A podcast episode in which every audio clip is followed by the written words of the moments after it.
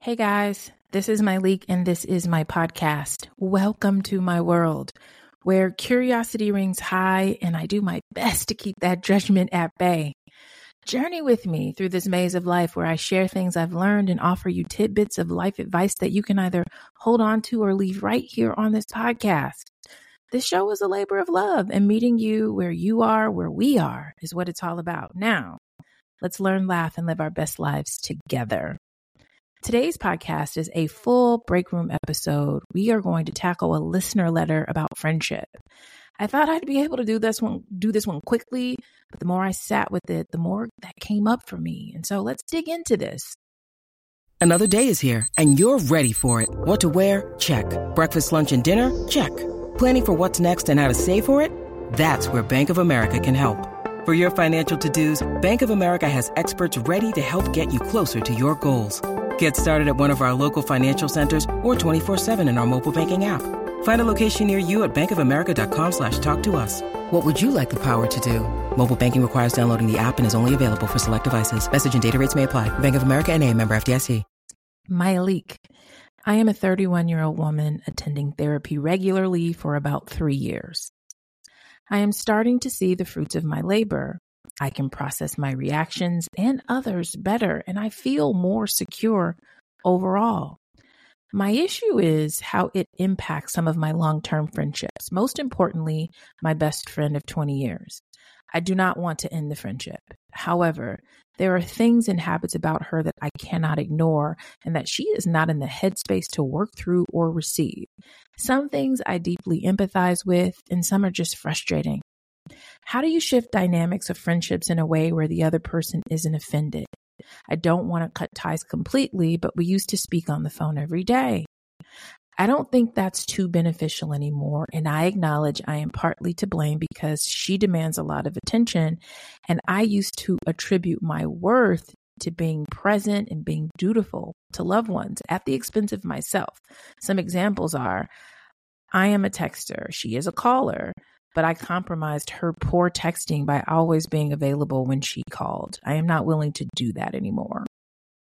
Her getting into a serious relationship was the wake up call I needed, and that she just needed the, the time filled. And it was not so much about who filled the time. Ideally, I'd like to go down to maybe one to two times a week for phone calls, texting when possible. And we always have been good traveling buddies, so a trip here and there. How do you navigate friendships through the shifts and transitions of life, different interests, growth, relationships, children, grief, etc.? Gonna take a deep breath for this one. I preface my take on this by saying that I am likely a good friend to some and not a good friend to others. That is important for me to say. As each year passes and I get to know myself better, I am learning more and more about the kind of friend I am and finding ways to communicate that in some friendships. I also think it's important to add that I do not have a best friend. I have some long friendships that have garnered more closeness and intimacy over the years. And there are some people I haven't known as long that I feel just as close to. We simply haven't had enough time together to grow deeper. You are 31 years old and this has been your best friend for 20 years. You two have been friends since you were 11 years old, so since the fifth or sixth grade. There have likely been changes along the way. Still, there's something about going to therapy and getting to know yourself that helps you better understand not only the dynamics of your relationships, your sort of relationships from your family of origin mother, father, caregivers, siblings, aunts, uncles, extended family. But as you start to understand those dynamics, you start to understand why you choose your friendships and your other relationships, friendships, romantic relationships, who you gravitate to. There were people that I befriended 10 or 15 years ago who simply would not cross my path today. I am not the same and seeking something much different in friendships. I was just telling a girlfriend the other day over lunch how there are people that were in my life that I wouldn't even bump into. There would just be no way for us to find each other because I am in such a different space of life. And this isn't a good or bad thing as much as it's a different thing. Now, alternatively, there are people that I have known for nearly 20 years, if not more than 20 years, that I choose to be friends with in every lifetime. I would find them, I would bump into them. Those are my people. There are some things that stuck out to me in this letter, and I am going to just kind of go through them one by one one of the first things I wrote down is I that I, I highlighted in your letter is there are some things and habits about her that I cannot ignore. And I want to share some experiences that I've had with therapy, healing, and noticing.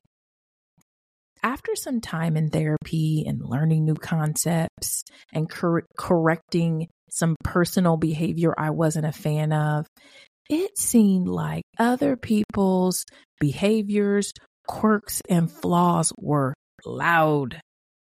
Why is she like that? I liken it to a healing hangover.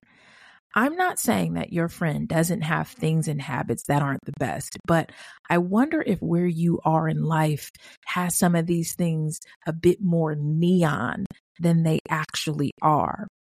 I don't know what those things are, so I don't want to guess. I'll say that what you feel is natural and normal. In the book Rising Strong by author, researcher, and all around badass Brene Brown, she suggests we extend the most generous interpretation possible to the intentions, words, and actions of others. And I feel like that was after the sort of neon step of my therapy journey where I started to understand why I was the way I was, how I got to be this way, which then was able to shine a light on some of the behaviors that I had that weren't the best. And then it made, you know, my ability to see other behaviors that just felt so super neon to me in this sort of healing hangover phase. And then I felt like the next step was compassion, not just for myself, but for others. And so I like this idea of the most generous interpretation possible. And so I wonder if you can do that for your friend. When you feel reactive, see if you can take a step back and look at the situation from afar. I wonder if you can take a breath and ask yourself if anything else might be going on. And remember that we are all doing our best. I'm obviously barring anything dangerous and life threatening. I just want to give you something else to consider. The next thing that I highlighted in this letter was your question How do you shift the dynamics of friendship in a way where the other person isn't offended? We can be gentle in our approach and set boundaries, but what we can't do is manage other people's feelings. Something I've gotten better at over the years is managing my own anxiety after I say something someone may not like when it comes to me and what I'm not doing or doing. In this instance, I might get, a, get ahead of things so that you aren't ducking and dodging your friend. If you know you don't want to talk on the phone daily, maybe on Sunday, you can give a heads up that you won't be able to talk on the phone so much this week and set some dates and times that you'll call to talk. Well, what if she asked me why?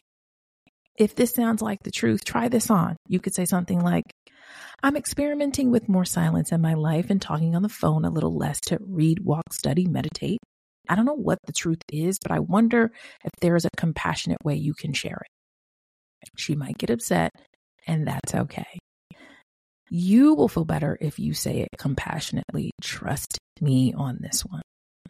That way, if she reacts in a not so great way, you get to still feel good about your delivery.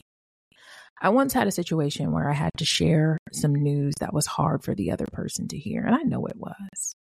She did not respond well. I sat, I listened, I acknowledged, I nodded, things still didn't go well. But to this day, I still feel good about how I handled it. The next thing I highlighted in your letter was she demands a lot of attention, and I used to attribute my worth by being present and being dutiful to, to loved ones. This is a beautiful reflection. And I want to say that I love the boundaries you are setting and how you are better understanding yourself. Something that I have come to learn as a parent because I feel like when you are a parent, you got you got to get crystal clear about these boundaries with the, with these little ones. I learned that our boundaries don't require anyone else to do anything. Our boundaries are about what we are and aren't doing or going to let happen. So sometimes people will say, you know, well, how do you set boundaries with your kids? You know, I told them to get down. Telling somebody to get down is not a boundary. You know, removing the thing or telling, you know, not letting them, I will not let you climb up on my couch like that, even though I do let my kids climb on my couch, but whatever it is, right? Um, that is how I have come to understand boundaries. And so that doesn't require girlfriend to do anything. This is about what you are going to do. And if you say that you're going to be talking on the phone X amount of days or texting these days, she can call whenever she wants. You know, you as the person setting the boundary gets to just gets to decide if you're going to be picking up that phone or not. So if I say I am limiting my time on the phone and I'm going to dial back and friend is having a hard time understanding what that means. The way I'm going to help friend is by not picking up. I'm not going to pick up, you know. I will tell you guys I don't like late phone calls. I don't because I'm deep down inside I am retired. And I believe that dinner should be had at 5 and people should be in bed by 7:30 and 8:30. So, if somebody calls me my phone is on do not disturb. Do your thing. I'm not picking up. And so that is what I hope you understand about boundaries. Now, I want to drop something down for you and everyone listening to this right now. It is about codependency and friendship. And I am working on a new website, and my hope is that in the coming weeks or months, all of the books, all of the books that I recommend will be in posts um, linked to these podcasts. But in the meantime, there is a book titled Codependency No More that is a game changer. But I want to talk about codependency in friendship. And it is characterized by an overly persistent reliance on one another. And so I see this friendship as two part. I love when you said, I am partly to blame, but I, I mean, it's like the understanding the role we play in every relationship is critical. There will always be both a taker and a giver in a codependent friendship. The taker may need emotional support from the giver, while the giver might in turn, I want you to sit with this, get a much needed self esteem boost or a feeling of importance from their role in the friendship. Now, if you are someone prone to codependent traits, read the book, Google it up. You know, gaining self gaining self esteem. I'm sorry, y'all. Gaining self esteem through excessive caretaking and putting other people's needs before your own and feeling like you need to fix or save people. Your friendships may also be codependent friendships. So, Psych Central gives some telltale signs of a codependent friendship. I'll share some with you. Google it up if you have the time, but some telltale signs where you feel guilty if you tell your friend know that you can't do something, you know, without them. You put your friend's needs and wants in front of your own. You give up other friendships, time with family, hobbies, or interests to be with your friend. You feel responsible for helping her with her problems. You feel jealous if your friend spend spends time with other friends or a new boyfriend or relationship or new girlfriend. You frequently worry about your friend. Um, and on and on and on. So, something to consider.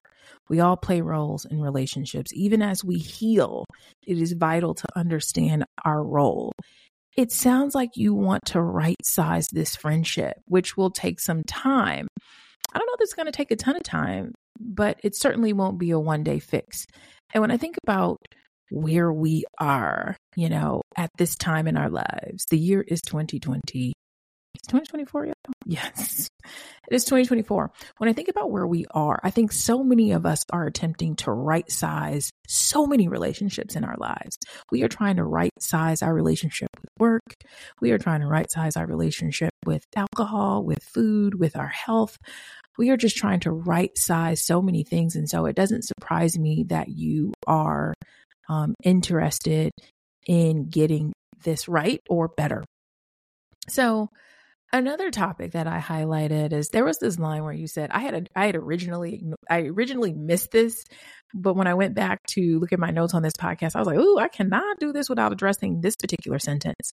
You said getting into a serious relationship was the wake up call I needed, and that she just needed the time filled, and it was not so much about who filled the time. Now, this would be the part where I tap into something my therapist has had to say to me over over again. Less often, less often these days though. She would say she says, "Let's stick to what we know." We don't know if she just needed the time field. We cannot prove that. We don't know that. Does that mean she didn't drop you into a different category when she became partner? No, it doesn't. Because we are human. Friendships will ebb and flow according to our lives.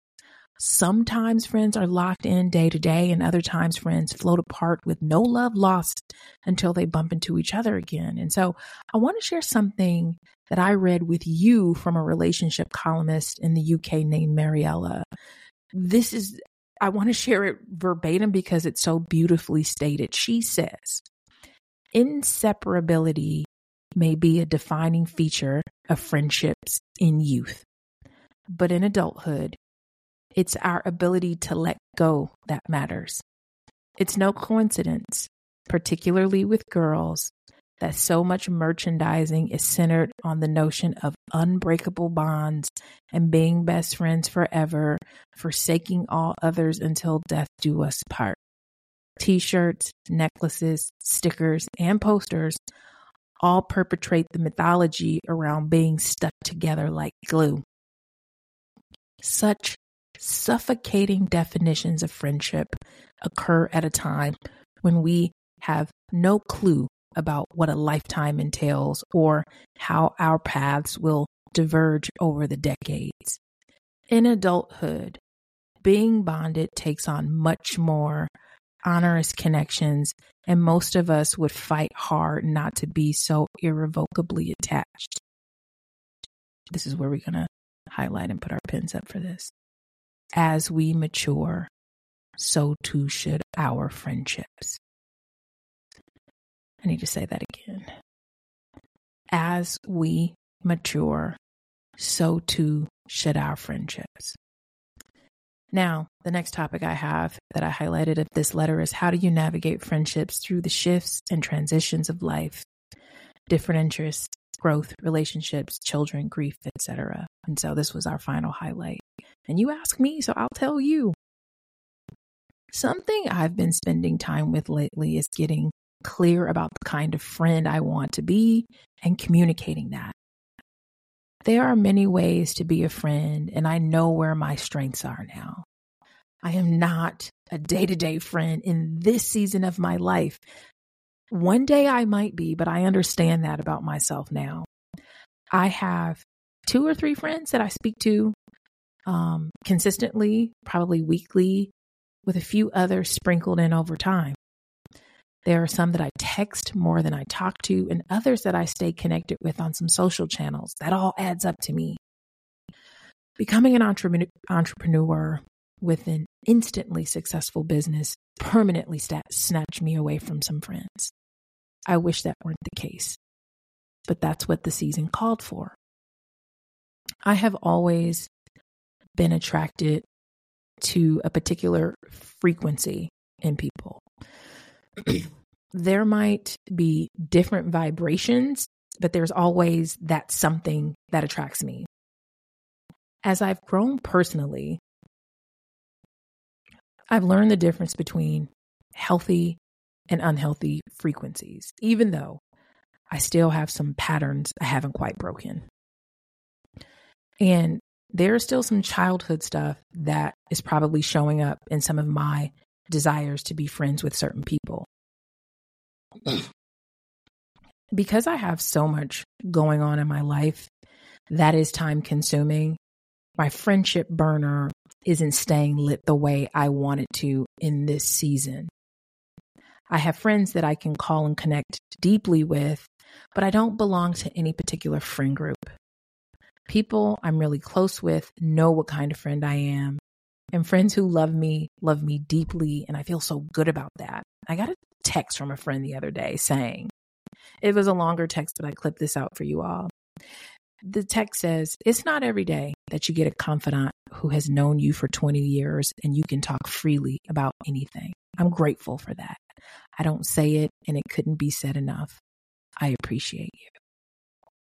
And so, some friends will be around for 20 or more years, and others will be around for just a little bit, and I'm okay with that. These days, I'm slowing down my desire to judge and speeding up my desire to understand. I'm leaving room for things to get messy. People aren't perfect, and you should be able to grow with a good friend. I'm doing my best to be consistent in my communication. If I can't respond, I'm doing my best to give you a heads up. I am a crockpot friend. I've said this over and over again, and nothing has changed. My preference is slow and low. I love a long simmer. We have time. At least I hope we do. And so I hope your friendships can evolve much like your life is now. Don't forget, you can send me questions like this anytime at hey at mytaughtyou.com. That's H E Y at mytaughtyou.com. If you enjoy this episode and you want to stay connected, be sure to subscribe to this podcast on your favorite platform. Your support means the world to me and helps me continue bringing you valuable content. If you feel compelled, please rate this podcast and leave a review. Your feedback helps shape the future of this show. Until next time, my friend.